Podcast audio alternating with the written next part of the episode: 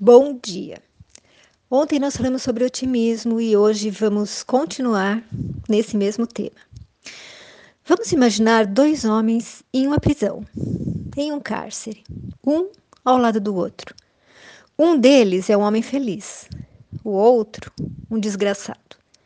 O único contato com o mundo é através de uma janela cheia de grades.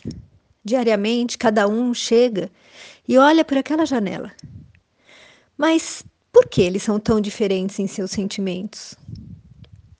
Bom, meus amigos, porque enquanto o primeiro olha sempre para cima, vê o sol, o céu, os pássaros, a grandeza de Deus e todas as possibilidades que ele lhe oferece, mesmo ele estando encarcerado. O outro olha sempre para baixo, olha a lama, a podridão, a frustração de suas necessidades, o desespero por estar privado de tantas coisas e tantas oportunidades, de estar cerceado em suas escolhas. O lugar é o mesmo. O direcionamento e a aspiração de cada um é que é diferente. Esse é um relato bem simples, mas que, se nós transpormos a nossa vida atual, fica um bom motivo para reflexão, não fica? E aí, nós deveríamos nos perguntar para qual lado estamos olhando? Para baixo ou para cima? Estamos sendo otimistas, realistas ou pessimistas e catastróficos frente à situação atual?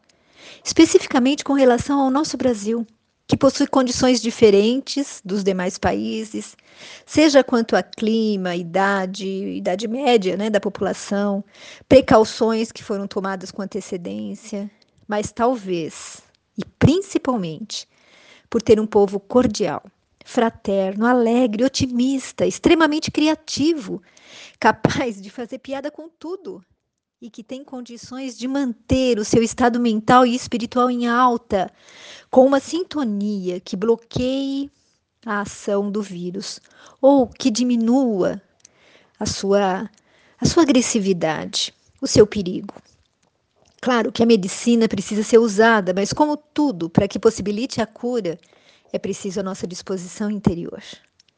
Então, que tal, meus amigos, olhar para o lado certo, voltar a ser a pessoa que batalha e procura ver luz no final do túnel? Ou você já se esqueceu do que sempre foi e com quais disposições enfrentava a sua vida Onde está aquela pessoa que se mostrava forte, determinada, capaz de superar os obstáculos, sempre buscando novas e melhores soluções para os problemas? Aquela pessoa que queria crescer, ter uma vida saudável, mantinha bons relacionamentos, que mostrava coragem, fé, sabia ajudar, mas não tinha vergonha de pedir ajuda. Eu reconheço que talvez nós estejamos passando por um dos momentos mais difíceis da nossa vida. Mas nós já enfrentamos muitos outros. Será que é preciso que nos lembremos das perdas dos entes queridos que sofremos e do quão profundamente isso nos abalou, mas que nós superamos?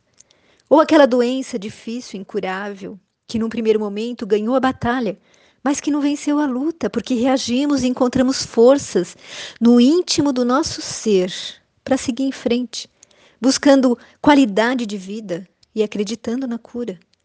Será que o momento atual está sendo capaz de aniquilar todo o nosso potencial? Acabar com a nossa fé, nossa confiança, nosso trabalho interior para nos mantermos equilibrados e atuantes? Há uma parábola do escritor francês Charles Peguy, é, que foi escrita antes de 1914, porque ele morreu em 1914, e diz assim: uma vez, um viajante, percorrendo uma estrada, deparou-se com uma obra em início de construção. Três pedreiros, com suas ferramentas, trabalhavam na fundação do que parecia ser um projeto muito importante. O viajante se aproximou curioso e perguntou ao primeiro deles o que, é que ele estava fazendo. E o pedreiro respondeu: Estou quebrando, quebrando pedras, você não vê? E ele expressava no semblante um misto de dor e sofrimento. E o pedreiro continua: Eu estou morrendo de trabalhar. Isso aqui é o um meio de morte. As minhas costas doem, minhas mãos estão esfoladas. Eu não suporto mais esse trabalho. Ele se mostrou muito revoltado. O viajante então dirigiu-se para o segundo pedreiro e repetiu a pergunta. E o pedreiro respondeu: Estou ganhando a vida. Não posso reclamar, porque foi o emprego que eu consegui. Eu estou conformado, porque eu levo pão de cada dia para minha família.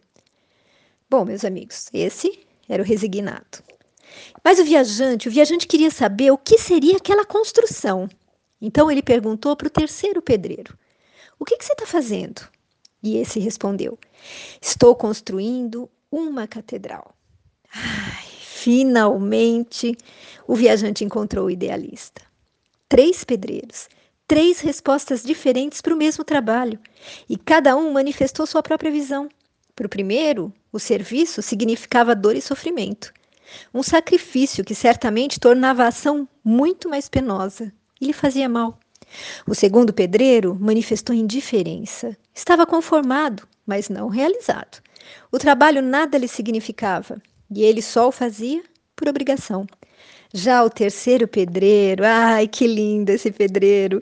Ele tinha consciência da importância do que ele fazia. Ele desempenhava a função com orgulho, com satisfação. Tinha um sentimento elevado de participar de uma grande realização, o que lhe dava muito mais força, energia, ânimo, felicidade.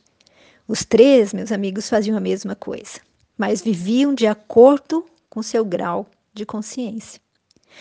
Então, a vida, ela tem um significado bem maior do que aquele que muitas vezes estamos enxergando.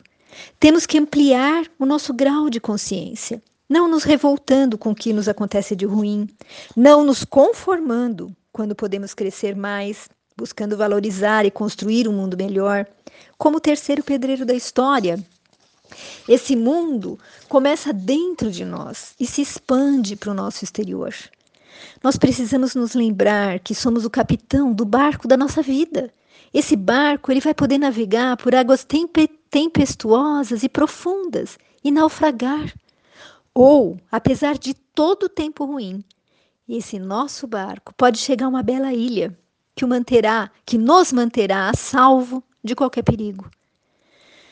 Finalizando, vamos nos lembrar da citação de Mateus, onde ele fala assim: Vocês, ele reproduz aqui o que Jesus dizia, né?